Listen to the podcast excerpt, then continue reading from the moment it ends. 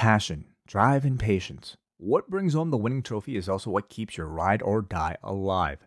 eBay Motors has everything you need to maintain your vehicle and level it up to peak performance. From superchargers, roof racks, exhaust kits, LED lights, and more, whether you're into speed, power, or style, eBay Motors has you covered. With over 122 million parts for your number one ride or die, you'll always find exactly what you're looking for. And with eBay Guaranteed Fit, your part is guaranteed to fit your ride every time or your money back. Because with eBay Motors, you're burning rubber, not cash. With all the parts you need at the prices you want, it's easy to turn your car into the MVP and bring home that win. Keep your ride or die alive at ebaymotors.com. Eligible items only. Exclusions apply. What's so special about Hero Bread's soft, fluffy, and delicious breads, buns, and tortillas? Hero Bread serves up 0 to 1 grams of net carbs, 5 to 11 grams of protein, and high fiber in every delicious serving. Made with natural ingredients, Hero Bread supports gut health, promotes weight management, and helps maintain blood sugar.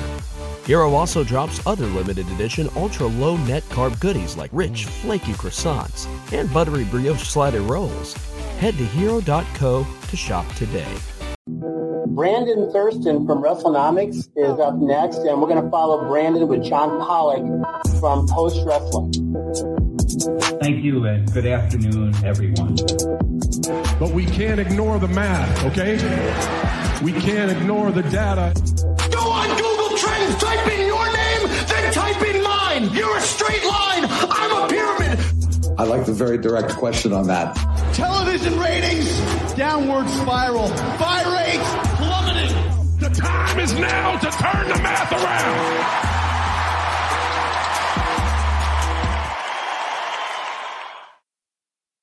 And welcome to Pollock and Thurston for Wednesday, December the 13th. It's John Pollock from Post Wrestling and Brandon Thurston from WrestleNomics. Hello, Brandon.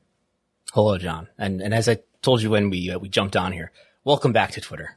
I made a return to the platform today. You know, I've actually been lurking more and more on Threads, and then today I felt really.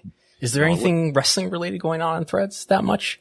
You know what? There's a fair amount of activity of people that I'm following on Twitter that seem to be making the migration towards Threads, that are posting like individual, like not just, copy and pasting between both platforms. It looks like there are some that are putting, unique comments, threads on Threads. Yeah. If Threads had an API, I would just cross post everything from Twitter to Threads. Yeah. It's kind of, like, I am never going to adapt to something that I literally have to pick up my phone to touch. If you don't have the desktop capability, call me old. That's fine. But I'm never going to participate in these platforms where it's a pain to go out of my way to engage in. So I'm more than happy to also just direct everyone to this show, Pollock and Thurston. You want my thoughts? That was just a sample today online, as I was to bring everyone into context. So, as we have seen for quite a while now, when Fightful will come out with various reports about, producers on various matches, this has just been like commonplace. And I guess the story this week was the fact that Seth Rollins and CM Punk's segment on Raw did not have a producer listed to it that Fightful reported on. So Brian Gewirtz, who I like Brian, I've spoken to him in the past. And anyway, he responded to this story that was aggregated, that this is so stupid. When there's no physicality, there's no producer assigned to a segment. It's been that way forever. Doesn't mean there wasn't a writer working with talent. The bigger question, why is anyone within the company sharing scripts / rundowns with anyone outside the company? So this came across my my desktop, and it's an aspect that kind of takes me to another subject that I have sort of like, it always has irked me, the fact that we watch so much wrestling product, whether it's good or bad. It comes with both. But you could watch a tremendous video package, a tremendous segment, a tremendous match, and you don't know all of the people that go into this beyond just your principal performers that you see on screen. So to get to Brian's criticism, I mean, he's looking at it more like, why would someone leak this information?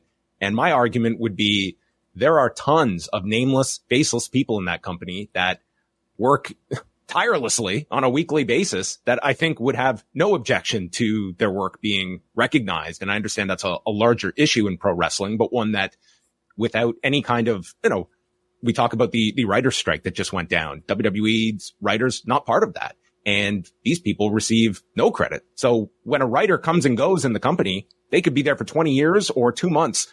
Odds are you're going to know very little in terms of the names that make up this writing list and any of the work that they were attached to. So when they are on the outs. And do we think that union writers, that's part of their union contract, is that they have to be credited? I think that's a major part of like negotiations. It's in terms of like where your positioning is in credits, what kind of title you're going to be attached to. And I mean, that's certainly something that, you know, is not there on behalf of the broadcaster. That's there on the behalf of the writer. So they are recognized for their work. Yeah. There's something called the WGA screenwriting credit system, just on a quick Google there. So anyway, it was just my thought on just where the wrestling system is. And instead of viewing this as a who's leaking this type of angle to take from it, maybe we could approach it from the side of why do we not recognize more people that work on these shows? And it just seems to be, well, it's pro wrestling. We've never done it that way outside of, you know, WCW famously having a credit roll at the end of their pay-per-views. But largely, it's a uncredited industry that we watch all of this programming with. And then when we see a mass amount of cuts that come, well, if you're a performer, that's going to get tons of spotlight. But there's lots of these people, and we just heard Mark Shapiro last week stating the fact that a lot of these nameless, faceless people, probably more cuts coming in those departments, and we won't know most of their names.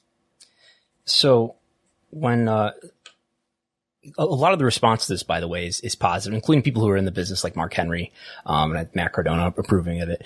And I haven't even looked at any of the stuff. So this is all news to me.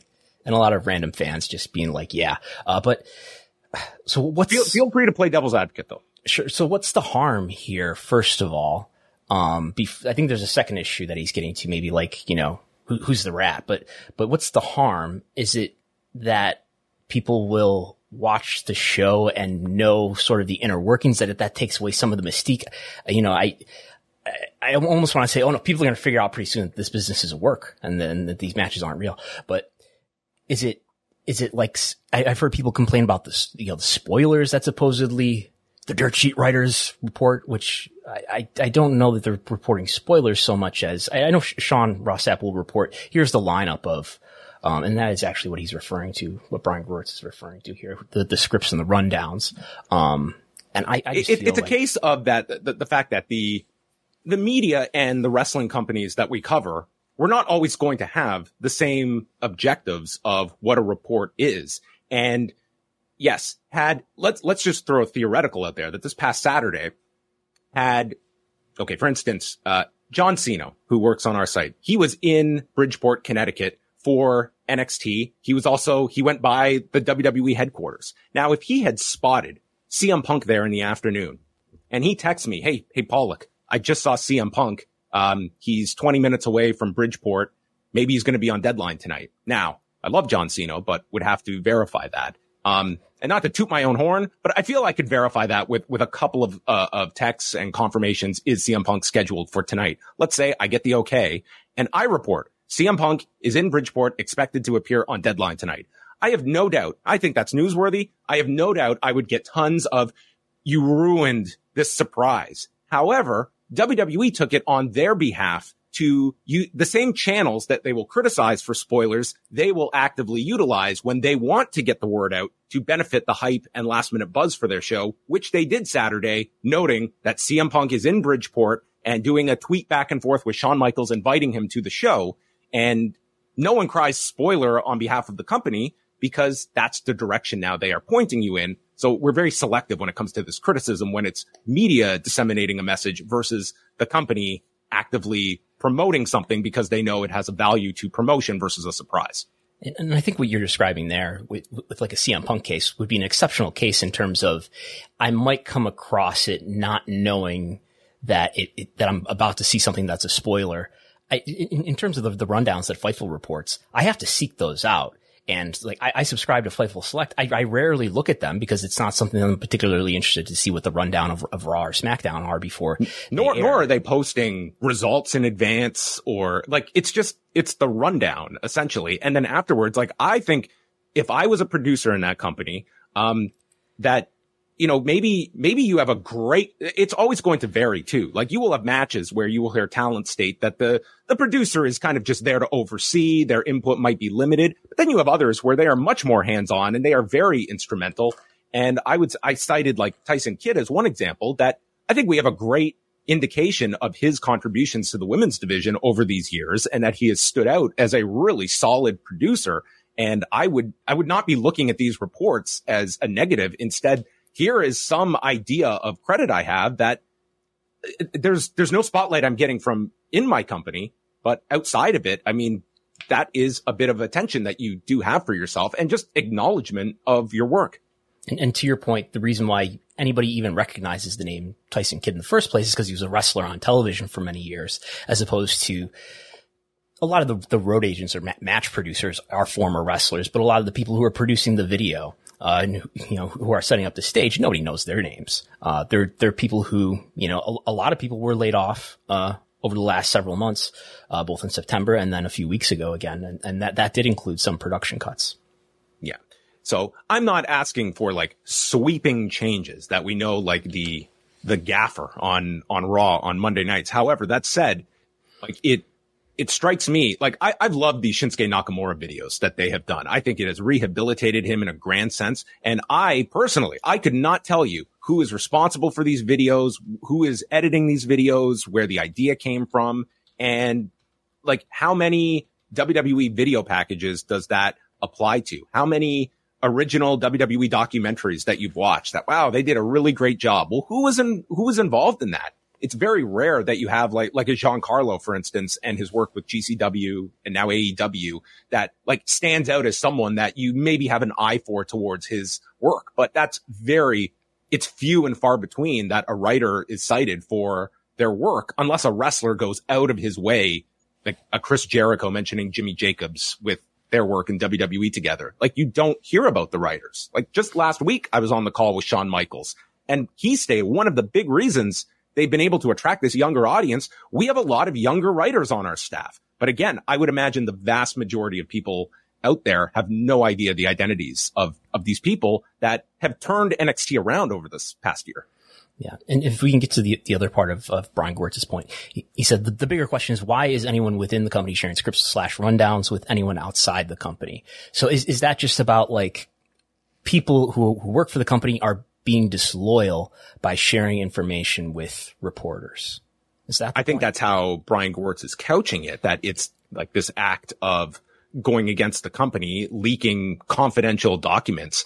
I would just say, and listen, I'm not pointing fingers at whoever is sharing this. I mean, I'm not reporting on these. So, and I'm not going to like guess, but my larger point would be, what percentage of the people that have access to these documents have zero credit is acknowledged for them, like writers, producers, like all of these people that have no acknowledgement. I think it's only natural that people want to have knowledge of their work. And especially if you are in the production side of things and you hear a Mark Shapiro stating like, we are coming to slash this department. I mean, these people have to realize like, I might need a job, and no one knows me from Adam based on the fact that I'm just an anonymous production worker that might do the Nakamura video editor. Okay. If he got cut tomorrow, we probably wouldn't know his name. And this guy would have to probably pitch himself to an AEW or an Impact, and hopefully, would have enough, credibility or work resume that would, but nobody could identify this as like this great work of this editing team, for instance. As Mark Shapiro said a couple of weeks ago, I think we played the clip here on this show, despite what the production chiefs at WB and UFC are telling him, he believes that there's more cuts that can be made. He didn't specify people, but I think kind of course he's not going to specify people, even if he does really mean people. He did mention cameras and tape machines, but I'm thinking he means people as part of that expense that he thinks can be cut. So anyway, those are my thoughts. Are you pro credit rolls at the end of wrestling shows, Brandon? Do you think that would actually upset, like would that be a drastic change to have some implementation where there is acknowledgement, or there is kind of like writers attached to like a great scene, for instance. I guess I'm thinking about where that would be. I guess it would be at the end of the show. And we can all remember like the old WCW pay-per-views that would roll the credits, right, and you'd see Virgil Runnels as the director, yeah, or whatever. I guess it's a question of where to put it on a show that is traditionally so tight for time. And would have outrage from the usual suspects. That would be, oh my God, like, why don't we, it would be exactly my God, why don't we just tell everybody it's a change. Yeah. It's like, how can we argue on one side, WWE, we deserve an Emmy, and then on the other side, like, what are the basic core functions of being a program that, again, if your writers were unionized, it would be a much different system, I feel. Yeah, I guess I read this and I agree with your comments, and I look at it as another instance of where critical thinking is not put first, and instead sort of just, you know, supporting the people who are in charge is put ahead of that. And I think, I mean, this is why I'm so encouraged that I've turned to the dark side here, in that I at a very low level, I was involved in wrestling, and I saw it as, to such a great extent, you were not taught how to think critically. You were given a lot of very creative, people were told each other very creative ways in which ultimately the end destination was to win favor with the people who are in charge of a business that is where people's careers are decided based on very subjective decisions of people in power. And there isn't so much of a critical thinking, a critical thought around how to actually get over them, and, or what is actually good for the business, or what is actually good for my coworkers, and how do I, you know, ensure that they have better careers. Instead, it's, you know, who's being disloyal to the power structure here. Well, I learned in my own career working at a television broadcaster where it was like a lot of the people above us came from, you know, a previous network that they had worked at. And it's just natural that you implement sort of the patterns and ways you do things into your future work. And I would always be one of, why are we doing it this way? And a lot of times the feedback was, well, that's how we've always done it. And it becomes very easy, especially when you're churning out a lot of content, to just fall into these. But I think sometimes it does help, and pro wrestling could greatly utilize some of, well, why do we do this? And if that's how pro wrestling is, and if that's the only answer you can provide, then I think it does require more critical thought, as you would put it, because just doing things because that's the way it's always been done, is that really relevant to the current marketplace and where pro wrestling is today versus where pro wrestling was 20 years ago? I mean, it's a night and day difference of a business. But we've gone long enough without talking about CM Punk, because that was our headliner today, to talk about the early returns on CM Punk. Has it been a positive return for CM Punk after several appearances on television? Has yet to wrestle a match, but he will be at the end of the month, as he has been added to 2 live events as of this recording. I read that he's wrestling Dominic. So his first promo was met with some disappointment. I think that people thought he was too much of a fawning, you know, of a nice CM Punk. His first promo on Raw after Survivor Series, but now he is, this past Friday, he was on SmackDown. And his quarter did well. And I have his quarter here for Raw, which did enormously well.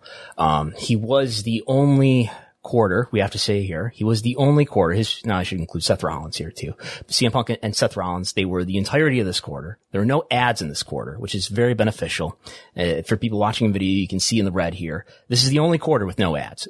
Every other quarter had at least one ad. Many had 2. So they were definitely. Is that benefiting. Consistent with the 9:00 to 9:15 quarter, or does that vary by week? That the ad breaks.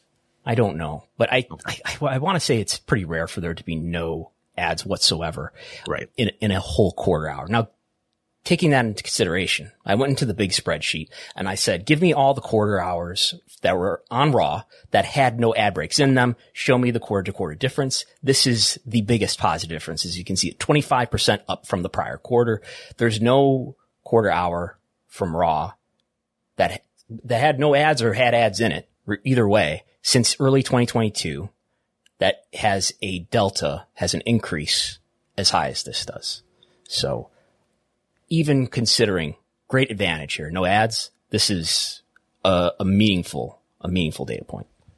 When I saw your line graph, I mean, it just looked like, I imagined it would be Phil Brooks' screensaver for at least the next couple of months. Because look at this, this triangle here at the top here. So this was the peak in viewership and the 18 to 49 by a significant margin, 1,881,000 viewers, as Brandon mentioned, a 25% increase from the prior quarter and doing, what is at 814,000 in the demo. So this was over 600,000 viewers above the main event, in the third hour as well. This was the peak segment on Raw. It was an excellently received segment on top of that, and comes after his appearance on Friday Night SmackDown, which was also the peak audience and quarter. But this was, I would say so far, his most, impressive performance, to date, because you didn't have, this was not like this was 2 nights after the Survivor Series. This is several appearances in, and it was viewed, you know, with the hook of him deciding what brand he's going to sign with. Maybe the strongest argument for the brand split, of late here was CM Punk having to decide between SmackDown, NXT, and Raw. Yeah, I look at especially this quarter hour from Raw. And as you mentioned, it's such a high peak above everything surrounding it. I do wonder, and I've seen other instances that made me think the same thing over the last several months, that I wonder if a lot of the increase in viewership here, and remember, we're still looking at live same day, right? I mean, we're not even a few days removed from the event happening, but still everything that this measurement is live same day. So anything probably before like 3 a.m. gets counted in here. I wonder if it's a lot of people who are hearing the feedback, and are going back to their DVRs and checking it out, and then just not watching the rest of the show, because it's such a huge difference, over what's before and what's after. And this clearly, an argument for when two people do a face-to-face with no words, that 30 camera cuts are perfectly acceptable. I heard you counted that, right? That's what that was. That was during this in-ring promo? This is when 30? When Seth enters the ring and they just go face-to-face and they're just staring a hole into one another. I'm watching this and I was like, it was jarring to me. And I'm just watching this. I was like, how many cuts are there? And guess what? I have a lot of time on my hands when I'm watching Raw. So I went back. There were 30 camera cuts during this face-to-face before Seth or Punk said a word to one another. Yeah. I don't know how often that happens in promos, right? Like, obviously, we know the tradition for matches is every time there's impact, the camera switches. And I've heard people say that's it's been less so. I would be curious to go back 20 years or so to the famous Hogan Rock segment that they had and see if it was a similar cut, trigger, happy finger. You know what I've considered doing, and it would take a lot of work to do, because I'd have to like download video and gigabytes upon gigabytes of video, but to like give me a few episodes of Raw from, I don't know, each year or something like that. So we could use a sample and extrapolate, and then I'm not going to do it manually, but in an automated fashion. I have looked into this. There are like tools where you can, it's called like scene change detection or something like that, where you could count the number of times that the camera changed and to see what the normal was, what the norm was over time and where this really peaked and increased and whether it's any different today. Yeah. Just completely intuitively, I feel like the introduction of the Shield and all of their attacks was like just the explosion. That's when I feel I noticed them the most, was just any point of impact we suddenly were cutting. But yes, a very worthwhile project, Brandon, that I would look forward someday to if you ever decided to go into that. But Punk has been added for December 26th, which is the show at Madison Square Garden, and December 30th at his old stomping grounds, the Kia Forum. With both shows, he has advertised against Dominic Mysterio. We'll see if he is added to any more shows during that post-Christmas tour.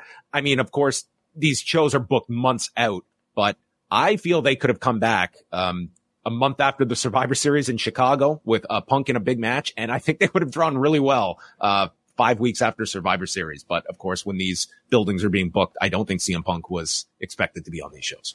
Yeah, didn't you guys mention this, suggest this as a match, Dom versus CM Punk on a recent Rewind, a Raw?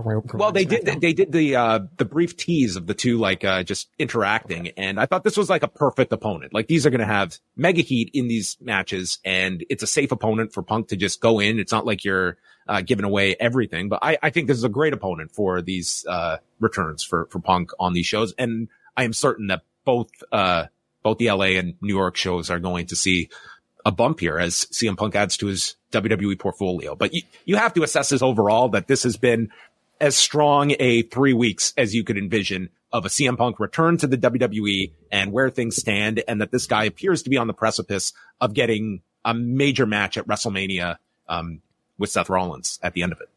Yeah, I would say it's going pretty well so far. I watched the Seth Rollins segment, and I did feel like, you know, when CM Punk is on TV, it feels, I don't know, it feels more important, or it feels more real, I guess, in a way that, like, you know, in the nearly 10 years in between, WWE has not felt so real. It feels relevant and like, you know, something serious and real is happening. Do you feel that of all the kind of negative baggage he was carrying after the exit from AEW, does that feel like it's been shed at this point? Like this is just it's a very short-term memory that the audience... This guy could self-destruct at any time, I still think. Listen, I don't think at all I think people would be very naive to just think like, oh, this guy, he's home, and this is going to be just a merry walk in the park, that this could go at any time. But it does feel that the audience has... Like, it does feel like he has shed a lot of that, that has been bagging him for the last year and a half since the press conference. Well, he's a lot less leverage here, right? In a much bigger company. So... There's advantages, I think, for WWE. If you're going to handle somebody who's difficult and who's prone to conflict, I think being a bigger, more powerful company in terms of revenue by multiples than AEW is a big advantage there. Yeah. And Fightful did report that he was at, the Performance Center on Tuesday. He did not appear on NXT, but, I did hear that, yes, he was there and seemed to be, you know, open to anyone coming up, asking questions. Like he's being, you know, he's on his best behavior and he's being a good soldier, and he is, I think, definitely endearing himself to the locker room. And as much as, you know, people looked at, man, how are people going to respond? I think there's a ton of people, especially at that NXT level, that probably look at Punk as like this huge star that they grew up watching, that is here, that they probably have a very strong opinion of, as opposed to kind of a negative viewpoint. And that's consistent with things I've heard about how he was in AEW in terms of wanting to help younger wrestlers, wanting to give people advice. I'd heard that he was somebody who stuck around, you know, say his segment was on early. He stuck around through the whole show and watched it all and would talk to people afterwards. So that seems like something that he wants to do in terms of helping people who are coming up. What's so special about Hero Bread's soft, fluffy, and delicious breads, buns, and tortillas? Hero Bread serves up 0 to 1 grams of net carbs, 5 to 11 grams of protein, and high fiber in every delicious serving. Made with natural ingredients, Hero Bread supports gut health, promotes weight management, and helps maintain blood sugar. Hero also drops other limited edition ultra-low net carb goodies like rich, flaky croissants and buttery brioche slider rolls. Head to Hero.co to shop today. Well, this week we also had the maybe rather anticlimactic end, or at least the pending end, to the lawsuit between WWE and MLW. And that's going to allow us to bring in our very special guest from MMA Payout. Pleasure to welcome Jason Cruz to the show. Jason, how are you today? I'm doing great. How are you guys doing? We're doing great. Thanks a lot for joining us, both Brandon and I, fans of your work. And we wanted to have you on because all of a sudden this WWE MLW lawsuit, we're not getting into discovery. We're not going to a trial. Just all of a sudden, this drops on Monday. That the sides appear to have reached a settlement, and within 30 days, they'll be filing their papers. And it just seems like this is going to be a clean exit from WWE having to essentially have the roof of or the hood of the car opened up and see what's going on inside. Well, I definitely think it's a great result for MLW, simply because, in my opinion, I didn't think that they had really had a great case going into this lawsuit. It was, if you recall, that the judge allowed MLW to amend its complaint to add more context to the lawsuit, which basically means we're going to dismiss this thing unless you have more meat to the lawsuit. So they did. It survived the motion to dismiss from the WWE. And they, MLW, can go on, and live without having to, worry about getting, crushed by the WWE in court. And do you have a sense of how common that is for a case to get dismissed, but for the judge to allow the plaintiff to amend in a case like this? Yeah, you know, it happens. It happens a lot, and I get the sense a couple reasons that perhaps WWE didn't think that MLW had a strong case, and one of the reasons is that it remained in the U.S. District Court in Northern California. Now, as you know, you guys know from whenever WWE gets sued and it gets tense, they move it to Connecticut. Where they are where it's the home base, and usually WWE is allowed to do those things because if they're being sued, they can go ahead and move their case to where their closest their central business is. So secondly, as a matter of context, when filing lawsuits, the court will allow the plaintiff filing the lawsuit every opportunity to get its say in court, essentially. And so they can amend the law. They can suggest that they amend the lawsuit, basically by just saying, hey, listen, the court would just say, hey, listen, we don't think you have a strong case here. Now, if you bring something else, we can entertain it and the defendants can defend it. And we could see here that when MLW filed its First Amendment complaint, that they went ahead and put in more detail and context for the court to entertain it and the WWE to defend it. Going through the case, like, where did you see MLW? Like, what was the strength of their argument, if you believe that there was one? Well, it wasn't an antitrust claim. It wasn't the antitrust claim, to be honest with you. I think they did have a strong case with intentional interference with the prospective businesses. I think that their allegations related to how Vince McMahon and WWE went behind the scenes to get them off of Vice, the decision not to include them on the Peacock Network. I think those were strong allegations against WWE. Did they give rise to antitrust implications as far as destroying other people within the market? I don't know if any of those things would give rise to being anti-competitive. Now, definitely they can have a monopoly and be a strong market, strong market share, but you'd have to prove, MLW would have to prove more than what they had brought as far as, hey, they did this to everybody. WWE had so much bandwidth that they shut everybody off of television or streaming platforms. And I think that's what one of the WWE's central arguments was, is like, hey, we're not taking you off of TV. We're not taking you off of any of these larger platforms. We're just, we just have the contacts and you don't. So the point that this case was at was in discovery, which it seemed was beginning to happen, which you can explain better. But I think it means we request certain information from each other's parties and maybe we get that information. It's like, what kind of discovery would MLW have had to, bring out to help their case? I think that, as we are seeing in the Zuffa lawsuit, if they were able to extract emails or communications or something of that nature where they were to see emails where they are talking, where an executive is talking to Stephanie McMahon or Vince McMahon about how Vince McMahon was pissed that Vice had, which is alleged. With these emails about, hey, get these guys off. Why are you getting this other wrestling promotion out there? The quote unquote, hot document or something of that nature.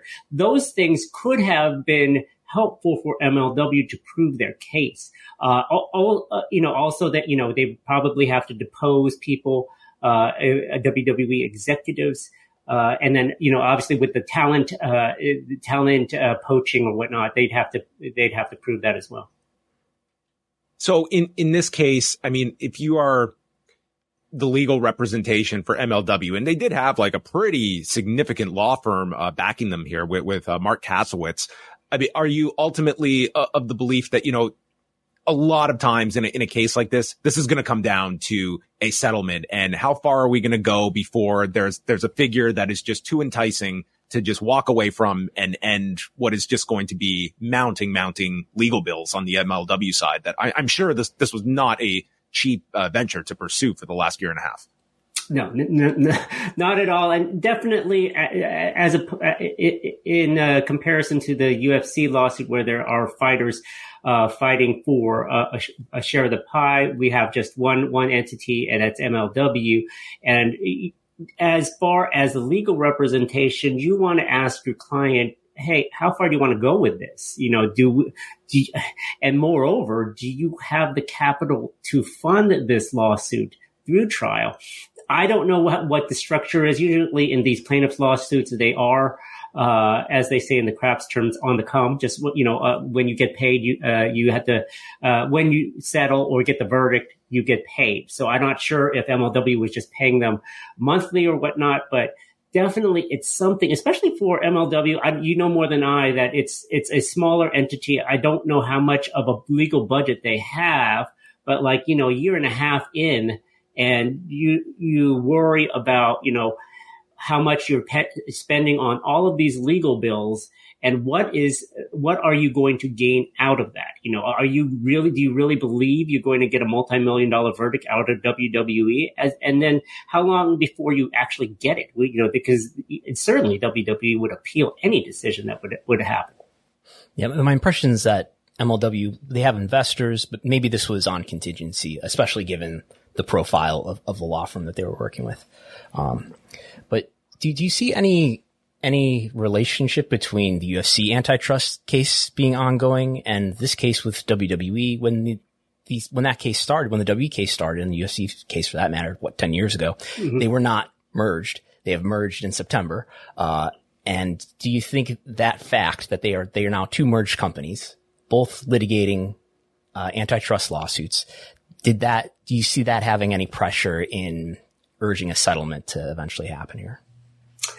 Not at all. I don't think so, simply because I think that TKO itself is a huge entity in which they can assume a lot of the legal bills that were happening. I would imagine that the executives got in there with the lawyers and law firms and discussed what's the strategy and what's the strength of the lawsuit. They have enough money to withstand going to trial with both lawsuits. I mean, I'm sure they have more than just two lawsuits going on. Again, like I said, the WWE lawsuit, they had a stronger case as far as either getting it out on a summary judgment motion or dismissing it or actually winning a defense verdict. The UFC case is a lot more intense as far as the issues involved and how it could structure and change the industry. As you look at sort of what is your major takeaway here on the WWE's end? Like, certainly we assume that, they're signing over some sizable portion here to make this go away, but also, I would say at the same time, let's not leave ourselves open that another promotion could revisit this down the road. I mean, do you feel like something like this actually does assess your internal practices? Because the deeper you go with WWE, I think, especially when we're talking about the 80s, where it was just the Wild West, and you could certainly point to a lot of predatory behavior. Does the company take anything in solace from this to avoid another entity coming after them with similar arguments about their business practices?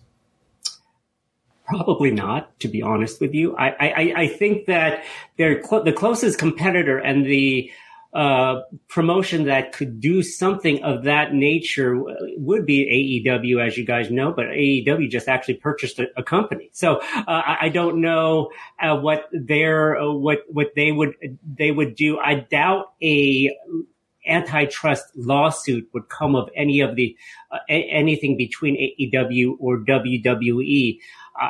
There may be lawsuits, contractual interference with business relations, those more of us, or commercial torts of that nature, where they're just businesses suing other businesses for money, not a game-changing antitrust lawsuit. And The other promotions in wrestling, you know, are smaller and just don't have the budgets to go up against the WWE.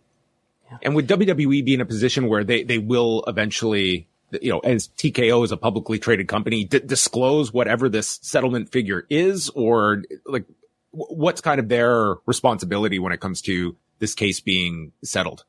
You know, that's an interesting question. I don't know if the settlement will be confidential and sealed. You know, that's one of the agreements MLW will go into as far as, hey, we're going to have, you know, we'll settle for X amount of dollars so long as you sign this document that's saying you can't say anything about it. So that might be a way for them not to disclose that information. Obviously there are ways that I'm not going to say hide, but just, you know, move around information. So it's hard for people to detect how much the settlement went for.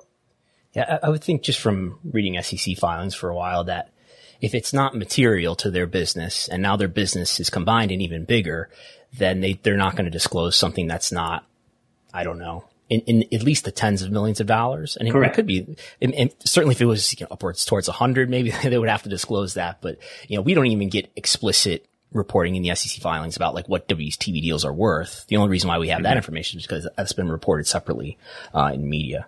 But I was just thinking here, you know, this is the third lawsuit that WWE has settled this year. They had former writer Brittany Abrams sued them over racial discrimination, wrongful termination. There's the Panini trading cards lawsuit. The short-lived Panini, yeah. Yeah. And this is the third, and even you go back to, I think, in 2018 or 2019, there's a shareholder lawsuit that was settled. So it's usually not the, you know, that's not the reputation of a Vince McMahon company to settle. He usually wants to fight, but I wonder if that, you know, makes people smell blood in the water here. I know these are all pretty different issues, but, you know, it's not usual. It's not usually the case for WWE to settle lawsuits. As soon as the discovery phase reached, we need access to Vince McMahon's inbox. It's like, okay, let's sit down and talk about this. We also wanted to chat a bit about the status and kind of your analysis of where we are regarding the UFC antitrust suit. And I mean, I don't think any of us could have remembered in 2014 the idea that we would still be talking about this in 2023. We're almost exactly 9 years from the suit being filed. But I mean, is this one that, I mean, are you of the belief that this will reach a trial now that we have a date in April, or do you sense that at the end of the day, there is going to be that pressure point that is reached where finally they are just going to avoid a trial? I think that at least they will start the trial. What that means is that they will go, unless this thing gets kicked or dismissed or whatnot, Zuffa is willing to go to trial. Now we've seen some filings happen throughout, last couple of days. Zuffa has filed to exclude, plaintiffs' key experts, three of them to be specific, and included a new expert of themselves. This is, now it's getting kind of interesting. They included a new expert, which you probably cannot do. And they included his declaration, like, there were like 30 exhibits attached in a motion, and his declaration was number 29. So there you go. Now we're getting into the dirty, sneaky tactics here. I am very positive that, this will go to at least the start of a trial. Whether it happens in April, you know, it's still up in the air. Probably, shall happen at that point. April 8th, I think, is the specific date, but you never know with courts as far as if they're exactly going to start on that particular date. But it does look like we are moving toward there. Now, the other thing that's happening is that summary judgment motion has been filed by Zuffa, again, kind of a renewal. It doesn't sound like Judge Boulware will dismiss the case. So we're full speed ahead. Yeah, I don't know this case as well as you two guys do, but I did see that there were text messages that were released as part of this lawsuit recently, including Lorenzo Fertitta saying, "We got to keep these effers oxygen till they tap out. We have sacrificed too much to let anyone get traction now." And Dana White responding, "I agree. You are, and it's the letter U and the letter R, 100% correct, and I love it, all caps. So there's a lot of salacious emails and texts that have come out. The question will be, will any of this see the light of day in court? Because a lot of this information that will be submitted will be objected to by Zuffa as far as how what evidentiary rule. And now we're getting really into the legal weeds about this. What evidentiary rule will allow it to come into court? You know, is that prejudicial, more prejudicial than probative evidence there? I mean, with Lorenzo Fertitta texting that, is that, you know, was he really is saying we are suppressing the market competition at this point? Or were they just happy that they beat a guy or made a guy sign a contract or beat out another promotion? I'm really curious to see, like, especially, and this would only happen, I think, if we actually got to the trial phase of whether this does become sort of a mainstream sports story. Like, you will see, like, some attention here or there, but I mean, even in the MMA space, as you see, Jason, like, it's covered in certain outlets, but not prevalent. It's like, to my knowledge, I don't think Dana White has ever had this suit brought up to him, certainly not since these recent revelations and such. And like, is there a real galvanizing effort towards fighters being underpaid and this becoming sort of a national story in that sense? Or if this is something that is going to kind of just be quiet and people are not going to get lost in the weeds of the details of how these fighters earn or do not earn a living. You know, it speaks to media in general, simply because that if the MMA media need access to fighters and to the stories. Now, if you talk about a story that could put the UFC in that light, they may not come back to you, and you might not be on their press release list. To be honest with you, but definitely if this goes to trial and we get testimony and it comes to verdict. You definitely would have to see at least some sort of recognition of this lawsuit happening. I guess to just try and assume like the UFC stance, and I feel this would be kind of Dana White's big, you know, trumpeting cry would just be the sense of like, this is America where I built this business and this is about building our business up. And if the competitors can't stand with us, then they fall. This is America. We're the biggest win. I mean, that's going to be the argument in the sense that, yeah, we're building our company up. And yeah, if the competitors, it's on them to reach our level. I think that's going to be kind of Dana will sway, I think, a significant amount of the public, because this is a very unique industry where we see a lot of fans that side with the company over the fighters. And that's very unique to other sports, but it's one that like Dana White is their, you know, their Pied Piper that they stand behind, and he's like this cult of personality to them. It's brand loyalty. It's brand loyalty. Dana White is the UFC brand, not the fighters. That's what Zuffa wants you to be indoctrinated about. It's like, it's not about the fighters. It's about Dana White working all hours and the night, bringing the fights to the fans and investing their own money. There's going to be a lot of a testimony about how they were broke. They were on the cusp of bankruptcy and selling, and they went ahead and put in their own money yet again to prop up the business. And that's going to be one of their talking points when they go to trial. It's hilarious because this week we're actually doing a retrospective look at the first season of The Ultimate Fighter. And the speech everyone remembers is Dana White addressing all the fighters. Do you want to be an effing fighter? And the premise of that speech is the fighters, many of them were there under the belief that they wouldn't have to fight until the finale. And then they are told, no, we're doing fights in the gym that will be exhibition bouts, and no one is being paid for these fights. And these guys are like, we're fighting for free. Like, that famous speech is all on the premise of these fighters actually showing some like resistance to this practice that the UFC, and it was Dana's speech of essentially, we've put all this money into this. This is a great opportunity for you. How dare you expect to be paid for these fights? But that was the premise of like one of the key moments of that first Ultimate Fighter season. And everyone knows how that season went for the company. Yeah, it put him on the map.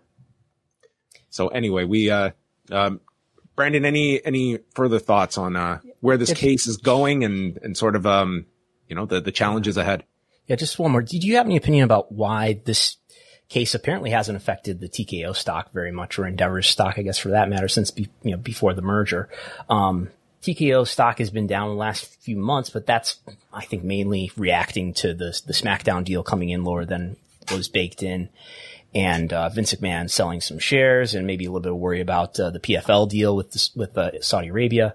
But apparently, the stock market doesn't view the antitrust lawsuit as a big deal. So I just wondering if you have any thoughts about that. Yeah, I think it goes to the fact that this isn't covered too much, that people don't believe that even if we go to a trial, that Zuffa has gone ahead and said that they're going to appeal this verdict or this ruling. This verdict, no matter what.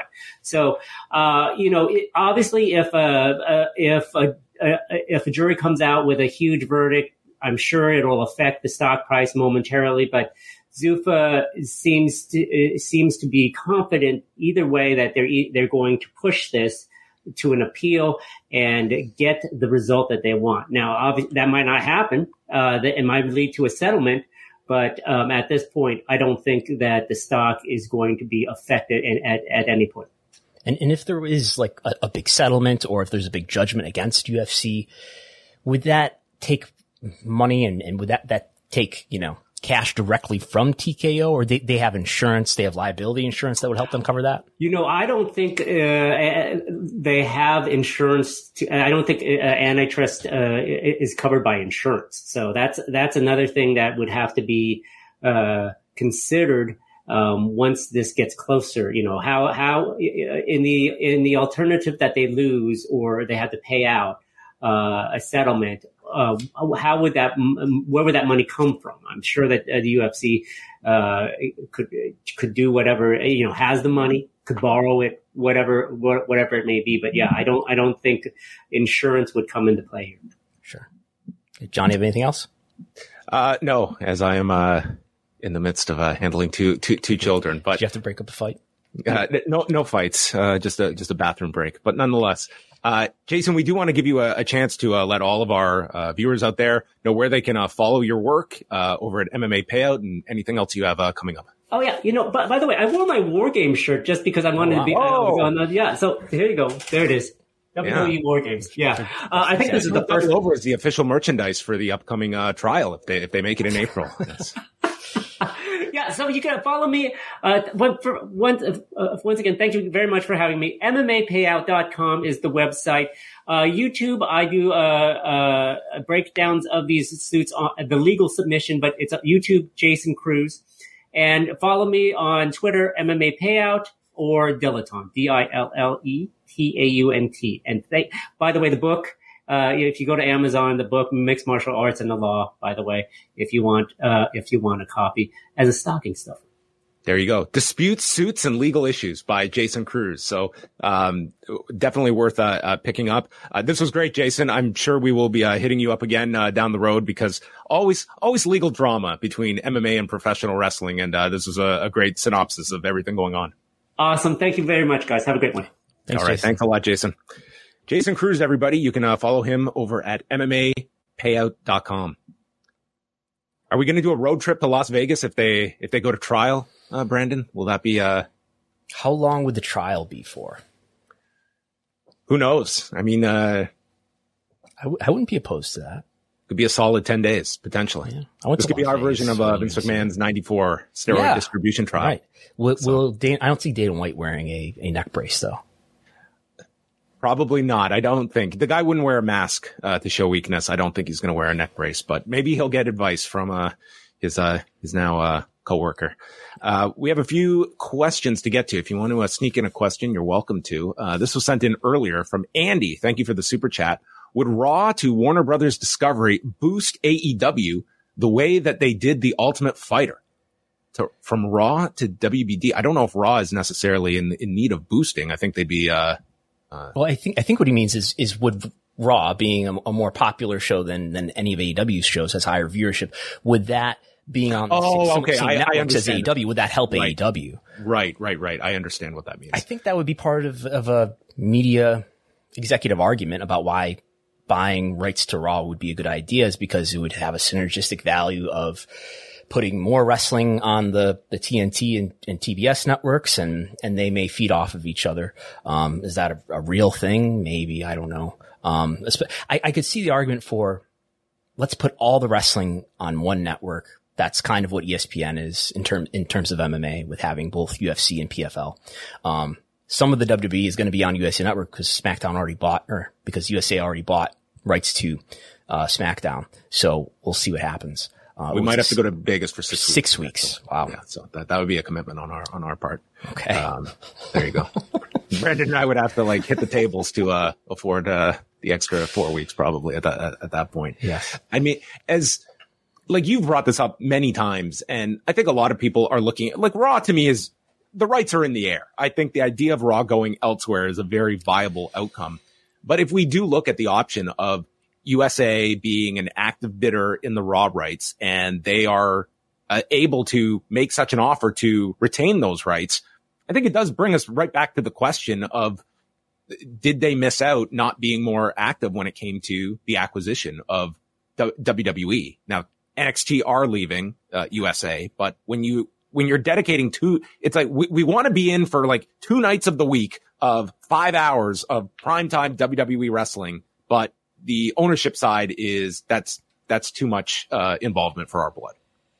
I think that may have just come down to Comcast / NBC Universal not wanting to be associated, being willing to be associated with wrestling enough to be a major broadcaster of it, but not wanting to have that brand be one of its very own.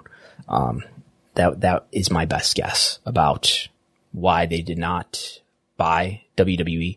It looks like, in my view, looking at the filings where the suitors are anonymized, that they made a bid, and it's the lowest bid that we have a record of in that filing. It was a $76 per share bid when everybody else was in the 80s and 90s. So yeah, I mean, but it does. I mean, you have Peacock as well. They have the streaming rights. They have SmackDown, but Raw could end up somewhere else still. Tony Khan held a media call on Tuesday to promote Ring of Honor's Final Battle event. And we're going to hear from Tony Khan because he was asked about the reports, which House of Wrestling reported first, that CW representatives had spoken with Tony Khan in Los Angeles last year. And here is Tony Khan's answer regarding ROH's television rights and whether or not they had talks with CW. I think CW's great network, and we did have a visit. Dennis visited us at the forum last year, and it was great. And I have a lot of respect for Dennis Miller and the CW folks. And I think the timing for us wasn't necessarily right, but I think there was a lot of great interested people in the marketplace in both AEW and ROH, and I think there was Tony Khan. Yes, he's talking about Dennis Miller, not the comedian. Yeah, I think everyone was naturally going towards a former Raw guest host, Dennis Miller. But yes, former Monday Night Football commentator. No, the president of the CW is Dennis Miller, different Dennis Miller. But yeah, you talk about the value that Ring of Honor might have. Not only he did confirm that I don't know if he confirmed that they negotiated, but he met and talked with. Yeah, we had a visit. Yeah, with Dennis Miller when they were in LA. Is Ring of Honor really going to add all this value and be potentially bundled into an AEW deal? I would be surprised. I mean, if you're WBD and you haven't used Ring of Honor for some sort of content at this point, why would you start anytime soon? And the Ring of Honor brand only feels less hot than it did at an earlier time. So that's, I wouldn't expect it, but maybe it's something that can contribute to the library. I think that's maybe the likeliest place for it to be. It would have to be a major about face, because let's just look at what we do know. Tony Khan purchases Ring of Honor in early 2022. He actively is looking for a television presence, and he is going to go to WBD to try and get Ring of Honor. And he seems very adamant that it has to be on WBD. WBD obviously passes on it because it ends up on Honor Club. And within several months, it's WBD, Mr. Zaslav, hitting up Tony. We need 2 hours of wrestling. Well, I brought you 2 hours of wrestling. No. We want AEW wrestling on Saturday nights. I think that tells you right there that they, for whatever reason, they do not want Ring of Honor branded pro wrestling. They want AEW branded wrestling. And I mean, and from there, you can make your own assumptions about why it is that they wanted 2 more hours of wrestling later in the year, but they did not want Ring of Honor in that slot on Saturday. And thinking about it, like the library value of Ring of Honor. If you've seen some VHS tapes of Ring of Honor, like I bet you and I have, is that of a quality that if you're, if you're running the Max streaming service, that you even want on the Max streaming service? They look like they're shot with a camcorder, and it's being shot in 2003 or 2002. With the prior ownership of Ring of Honor, like I heard from people that were working on Honor Club that just getting those, like the first year up, like they had to put a lot of work into those. It was not just like the quality, which is obviously going to be significantly below like what an AEW program is going to look music, like. It's also, rights, right? It's music. It's some of the content too, like where you have, just various angles and stuff that they shot that is not going to play to a modern audience. There was all of this stuff that it's like just the music alone. Like that's a major undertaking to have to overhaul. And what is the time and money put into editing all of this library, and what are we getting out of it?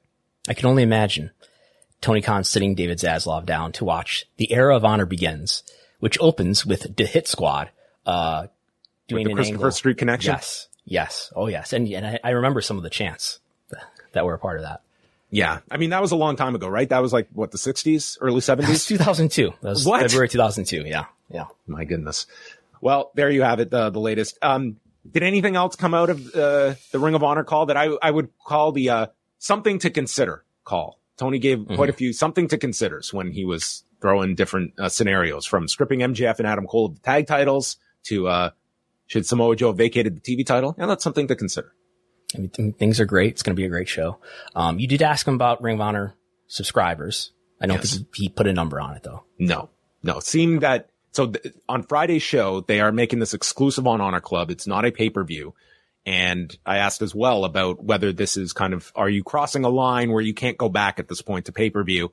The answer, as I took from him that he gave, was they're not looking at this as like a clean break from pay-per-view, that if the demand warranted it, that they could put ROH back on pay-per-view. But I think with the escalation of AEW shows, and even though they're completely separate companies, I think maybe this is probably the best distribution method for Ring of Honor as something for your Honor Club subscribers, and really does incentivize you to sign up for Honor Club, which there wasn't that incentive before if you're someone that just wants to watch the pay-per-views. I guess they made a calculation that it's a good investment to sort of cannibalize the pay-per-view, which was probably doing what do we think, 30,000, 40,000 buys worldwide. And it's whatever revenue that would generate without breaking out a calculator, it's worth it to try to redirect that consumer activity into subscribers that may recur for more than 1 month. All right. And one other note that was coming out today, the Mark Kerr film that Dwayne Johnson was linked to. This was back in 2019. They announced this. Mark Kerr, a former UFC fighter, former Pride fighter, and then was the subject of this excellent documentary in 2003 called The Smashing Machine. The rights to that were acquired by Dwayne Johnson's $7 production, and the film is set to be distributed now by A24, who's the same outlet that's putting out The Iron Claw on the Von Erich family. And 51-year-old Dwayne Johnson will play MMA fighter Mark Kerr. Okay. Are there going to be scenes from Pride in there? Is The Rock going to appear in Pride? Yeah, he will. He'll have to. I mean, that was his big moment was, going over to Pride and, fighting at the Tokyo Dome. So I'm sure we will see, Dwayne Johnson in all his MMA glory. But there you have it, everybody. It could have just been life imitating art. If, Dwayne Johnson had gone over in 97, like he intended to Pride, he could have fought Mark. That's right. He almost did. He almost went to Pride. Yeah. Yeah. I think that was around the time that Hulk Hogan was almost in Metallica. Yes, and wrestling 400 days a year because of the international date line. Still a great Hulk Hoganism. But there you have it, everybody. You are now all caught up to date on all of the news that is going on. As I mentioned earlier, on Rewind Away on Thursday, for members at postwrestlingcafe.com. Way and I will be going back on Thursday, and we're looking at the first season of The Ultimate Fighter. And boy, do I have some notes on this first season. It is wild to go back. And yes, we will probably be talking about fighter pay at some point in this, which how dare you expect to be paid for these fights on national television as we try to get out of debt. So that's coming up on Thursday's edition. And tonight we will be live with Rewind to Dynamite following Winter is Coming, featuring the Von Erichs on television, Brandon. Kevin Marshall and Ross Von Erich, as they get set for the release of their film next week. Yes. When does your embargo get lifted? Oh, it's free. It's free. Oh, yeah. I can answer all of the questions. I can ask you, what did you think? Spoilers. Without spoilers. Yeah. Without spoilers. Thumbs up, thumbs down. So I'll say this in terms of the film. I think some of the performances were excellent. I think overall, many people, I do think this is going to be a hit with most people that watch it. It's already getting like some acclaim. If you're someone that knows the story, like the timeline and some of the events, the inaccuracies will drive you insane. Like there is, if you know the story, but I think that's going to be a very small fragment of the audience. Like even wrestling fans that know like world-class history. You are going back a bit, but this is going to be a long review in the Observer of this film then. 12 pages minimum would be my guess. So okay. That's coming up next Friday, but we'll definitely talk about it whenever you get to see the film. You should definitely take your significant other to see it, and then see as well. She's pretty into pro wrestling herself, so she might be more ahead. Yeah, we're going out of town, but I might be still home. Well, okay, I suppose you could go see it out of town too. But yeah, I do plan to see it. I'll see it as soon as possible, and we can talk about it after I see it. Okay. That's going to wrap everything up. Again, a big thank you to Jason Cruz for joining us. Next week will be the final Pollock and Thurston of 2023. We're going to be off on the 27th. I thought you were canceling the show for a second. No. We will be back on January the 3rd. We're going to give us 1 week off for holiday madness and travel and such, and allow Brandon an afternoon to go see the Iron Claw. So, sure. We will be back next week. Maybe we'll do a, Who's Up, Who's Down 2023 edition of the show. Marshan and Orand. Is this the Marshan and Orand of wrestling business? I don't know if it is or such, but we will we don't do their voiceover sound effects. We don't have that kind of technology. But no. There you have it, everybody. That's it for Pollock and Thurston. Thanks for joining us, and we will speak with you next Wednesday. What's so special about Hero Bread's soft, fluffy, and delicious breads, buns, and tortillas? Hero Bread serves up 0 to 1 grams of net carbs, 5 to 11 grams of protein, and high fiber in every delicious serving. Made with natural ingredients, Hero Bread supports gut health, promotes weight management, and helps maintain blood sugar.